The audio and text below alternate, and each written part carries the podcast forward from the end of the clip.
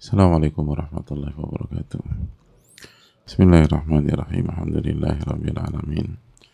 Wa bihi nasta'in ala umuri dunya wad din wa salatu wassalamu ala asyrafil anbiya wal mursalin wa ala alihi wa sahbihi wa man sara ala nahjihi bi ihsanin ila yaumidin wa ba'd. Allahumma salli wa sallim wa barik wa an'im ala nabiyyina Muhammadin wa ala alihi wa sahbihi ajma'in. Hadirin Allah muliakan Alhamdulillah kita bersyukur kepada Allah Tabaraka wa Ta'ala atas nikmat yang Allah berikan kepada kita sebagaimana salawat dan salam semoga senantiasa tercurah kepada Rasulullah SAW beserta para keluarga, para sahabat dan orang-orang yang istiqomah berjalan di bawah naungan sunnah beliau sampai hari kiamat kelak.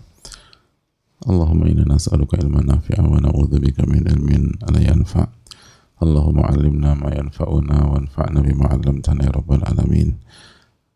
Allahumma ansur المسلمين المستضعفين في كل مكان في فلسطين وفي سائر بلدان والأماكن يا رب العالمين Alhamdulillah kita panjatkan puji dan syukur kita kepada Allah Subhanahu wa taala atas nikmat yang Allah berikan kepada kita dan kita meminta kepada Allah ilmu nafi dan dijauhkan dari ilmu yang tidak bermanfaat dan semoga Allah menolong kita semua orang tua kita, keluarga kita, orang-orang yang kita cintai guru-guru kita, ulama-ulama kita dan seluruh umat khususnya yang terzulimi di Palestina dan di berbagai macam tempat. Dan semoga Allah Subhanahu taala memberikan kebahagiaan di dunia dan di akhirat dan diberikan taufik untuk bisa bersabar dan bisa ridho terhadap takdir dan semoga diberikan husnul khotimah. Amin ya rabbal alamin. Hadirin Allah muliakan. Kita harus banyak bersyukur karena Allah Subhanahu wa taala Allah Subhanahu wa taala memberikan kita uh, kesempatan untuk bisa duduk di majelis yang terbaik. Uh, Al-Imam Abu Qasim pernah menyampaikan bahwa ashraful majalisi wa alaha majelis yang paling mulia dan yang paling tinggi al-julusu ma'al fikrati fi maidani tauhid. Wa tanassum binasimil ma'rifah al-julus ma'al fikrati fi maidani tauhid. Itu duduk bermajelis sambil memikirkan sambil mempelajari uh, tauhid kepada Allah Subhanahu wa taala dalam setiap sendi kehidupan kita. Setiap aktivitas, setiap uh, setiap bidang, setiap sendi dan setiap sisi kehidupan kita kita senantiasa sambungkan dengan tauhidullah dengan mentauhidkan Allah Subhanahu wa taala dengan nama-nama dan sifat-sifat Allah Subhanahu wa taala dengan rububiyah Allah Subhanahu wa taala. Lalu hal itu semua membuat seorang hamba hanya beribadah dan menghamba kepada Allah Subhanahu wa taala. Itu majelis yang paling tinggi kata para ulama. Gak ada majelis yang lebih baik daripada itu. Gak ada hal yang lebih indah daripada itu. Di saat kita diberikan taufik untuk bisa duduk memikirkan iman kita dan tauhid kita kepada Allah Subhanahu wa taala. Dan semoga Allah Subhanahu wa taala memberikan taufiknya kepada kita untuk bisa meningkatkan iman dan tauhid kita kepada Allah. Uh, hadirin Allah muliakan pada kesempatan kali ini kita akan uh, lanjutkan sesi tanya jawab karena sudah lama kita tidak membuka diskusi ini dan semoga Allah memberikan taufiknya kepada kita semua. Amin ya rabbal alamin. Ada pertanyaan? Assalamualaikum warahmatullahi wabarakatuh. Semoga Ustaz dan keluarga para jamaah seluruh panitia serta para ulama selalu dalam lindungan Allah Subhanahu wa taala. Ridhonya. Amin ya rabbal alamin. Ustaz bagaimana sikap kita sebagai anak ketika menghadapi kedua orang tua bertengkar Seringkali orang tua saya bertengkar dan membawa saya da dengan berbicara ke saya tentang kesalahan masing-masing lalu berantem. Saya merasa serba salah dan kesal karena selalu dilibatkan dan sedih dengan hubungan orang tua saya. Saat saya mempelajari mengenai hak dan kewajiban suami istri, saya sedih menyadari hubungan orang tua saya.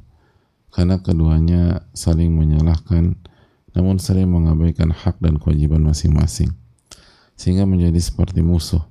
Apa yang harus saya lakukan?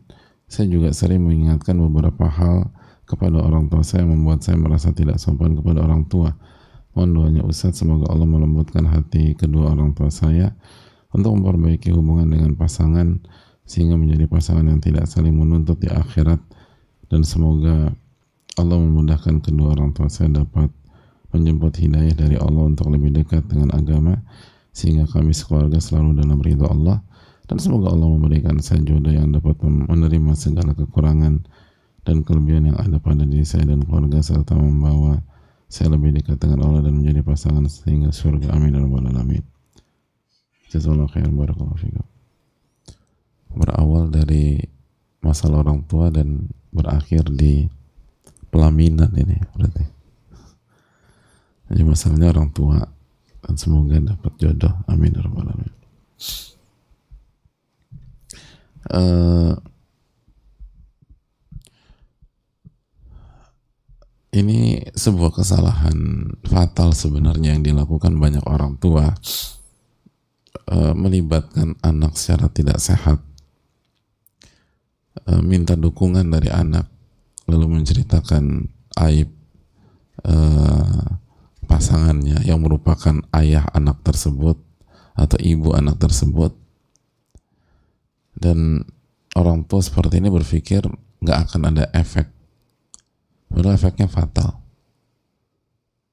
Dengan anak tahu kesalahan dan aib orang tuanya, itu sering kali membuat anak tuh benci dengan orang tua, kesal dengan orang tua, kecewa dengan orang tua. Jadi kalau ayah menceritakan aib ibunya di hadapan anak, anak bisa kesal dan benci dengan ibunya. Nggak, paling nggak nggak respect dengan ibunya. Nanti ibunya cerita lagi aib aib uh, suaminya atau ayah dari anak tersebut nanti anaknya kesel nggak respect lagi sama ayahnya jadi dua-duanya berantakan di dalam hati anak dan itu yang terjadi gitu. Kenapa kita nggak boleh berbicara tentang aib orang atau kesalahan orang kecuali dengan alasan syar'i? Dan itu sangat sangat uh, terbatas. Karena hati kita lemah. Hati yang berbicara lemah, hati yang mendengar lemah. Jadi uh, dan kita tahu zikrun nasida menyebut dan mengingat manusia itu sekarang kali virus penyakit. Jadi hadirin Allah muliakan. Uh,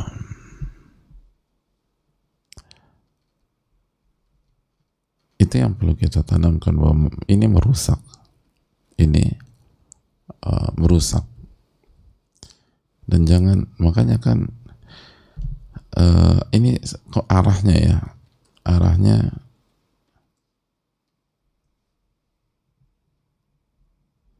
Hmm,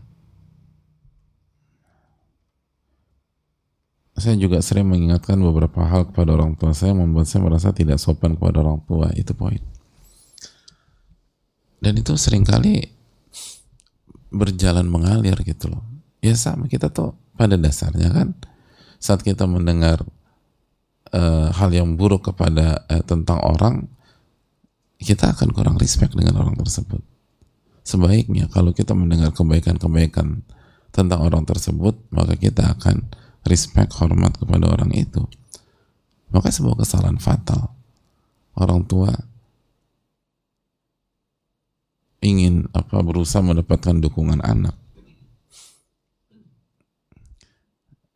Jadi hanya mikirkan diri sendiri, tapi menghancurkan keluarga. Menghancurkan keluarga. Dan sering kali orang orang tuanya udah damai, anaknya masih sebel. Apalagi kalau dari kecil diceritakan demikian. Jadi hindarilah hal tersebut. Ini merusak tatanan keluarga. Hendaknya ayah menceritakan kebaikan ibunya atau ibu anak-anaknya dan ibu menceritakan kebaikan ayah dari anak-anaknya. Dan uh, keduanya saling menyalahkan namun sering mengabaikan hak dan kewajiban masing-masing sehingga menjadi seperti musuh. Ini poin. Rumah tangga itu dibangun mabniyun alal musamahah kata para ulama.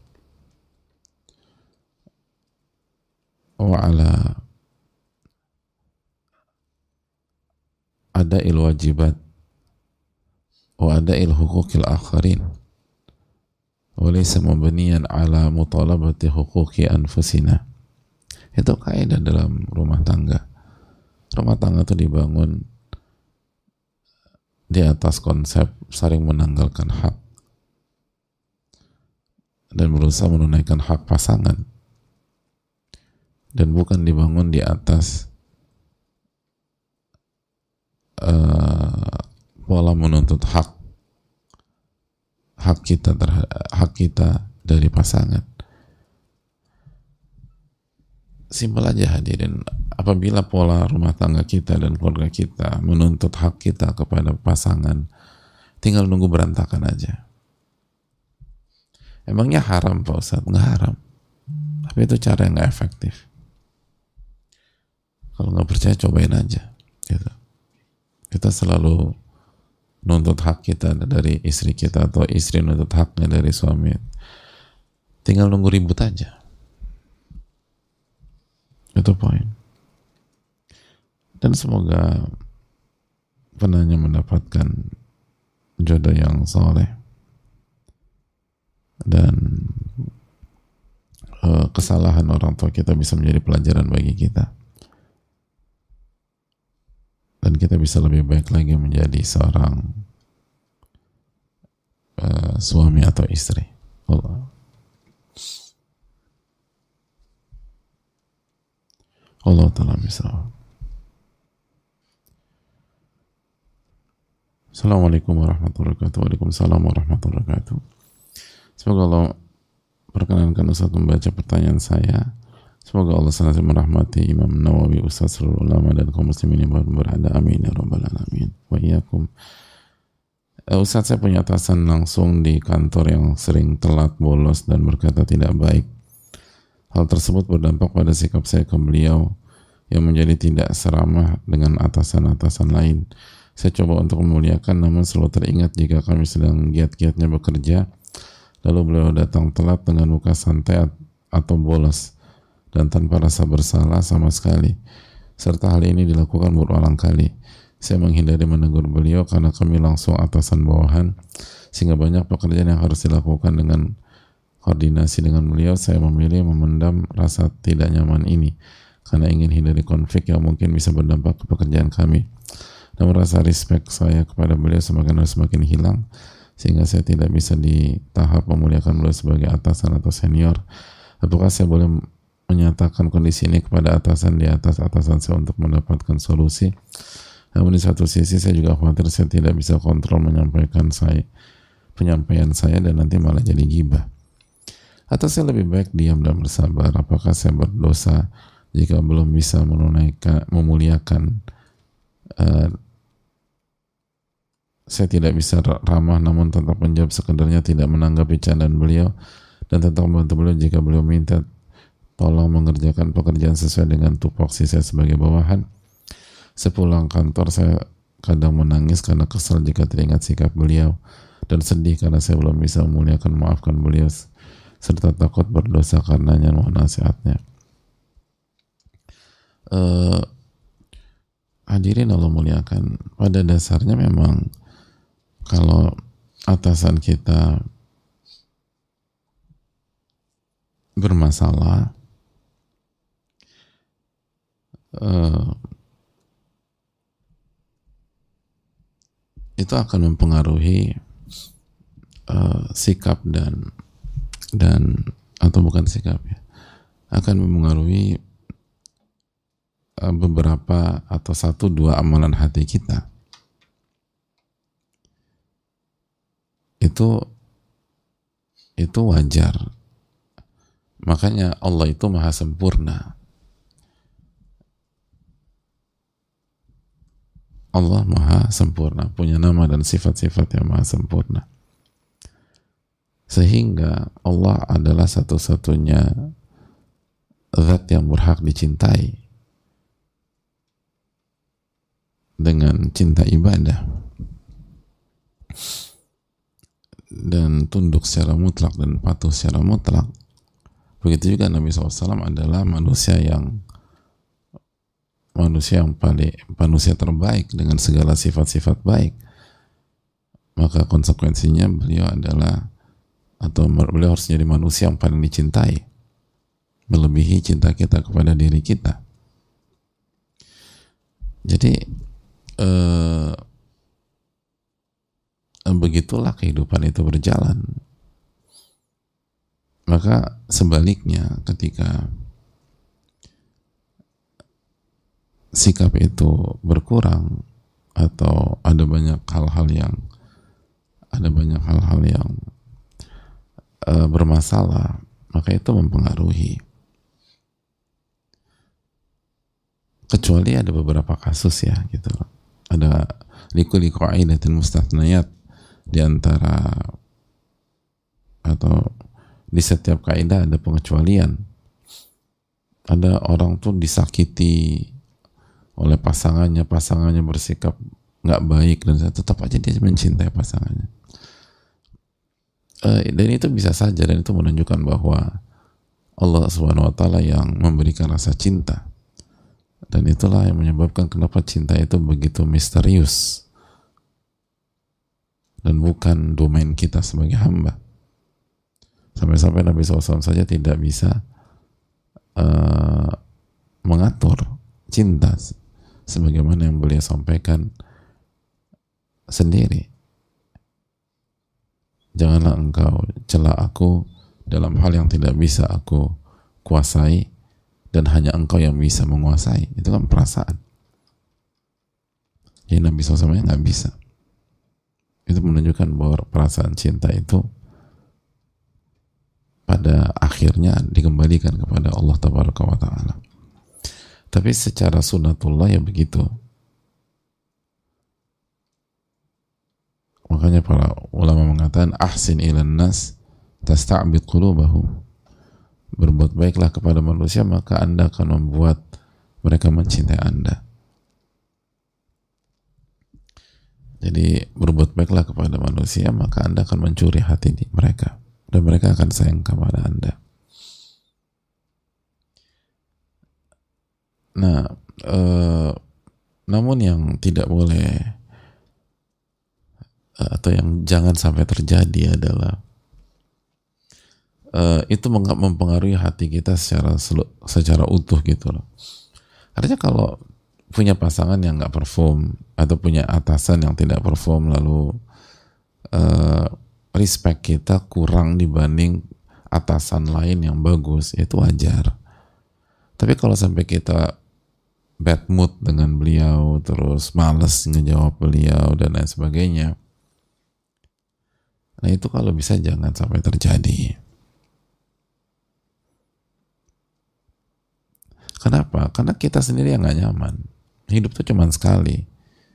Dan waktu di kantor itu sering kali lebih dari setengah hari waktu kita. Ngapain kita buang-buang waktu untuk untuk merusak hati kita?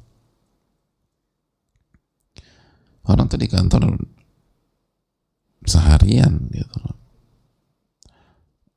ada yang 12 jam sehari ada yang uh, eh, 13 jam walaupun ada yang 10 jam more endless lah. Tapi artinya banyak sekali waktu yang kita habiskan di kantor atau di kerjaan kita. Jadi kalau di kantor yang ada adalah sikap kesel, dongkol, males, rugi banget gitu. Mending kita cari pekerjaan lain dibanding harus demikian. Tapi sering kali kalau kita cari pekerjaan ya ketemu begitu juga. Innahu kana dhuluman jahula. Innahu kana dhuluman jahula. sesungguhnya manusia itu mayoritas banyaknya zolimnya luar biasa dan bodohnya luar biasa. Oleh karena itu marilah kita uh, perbaiki hati kita lalu tetap fokus menunaikan hak orang. Walaupun orang itu nggak memberikan hak kita. Dan di situlah keikhlasan dan di situlah kebahagiaan Allah Ta'ala misalnya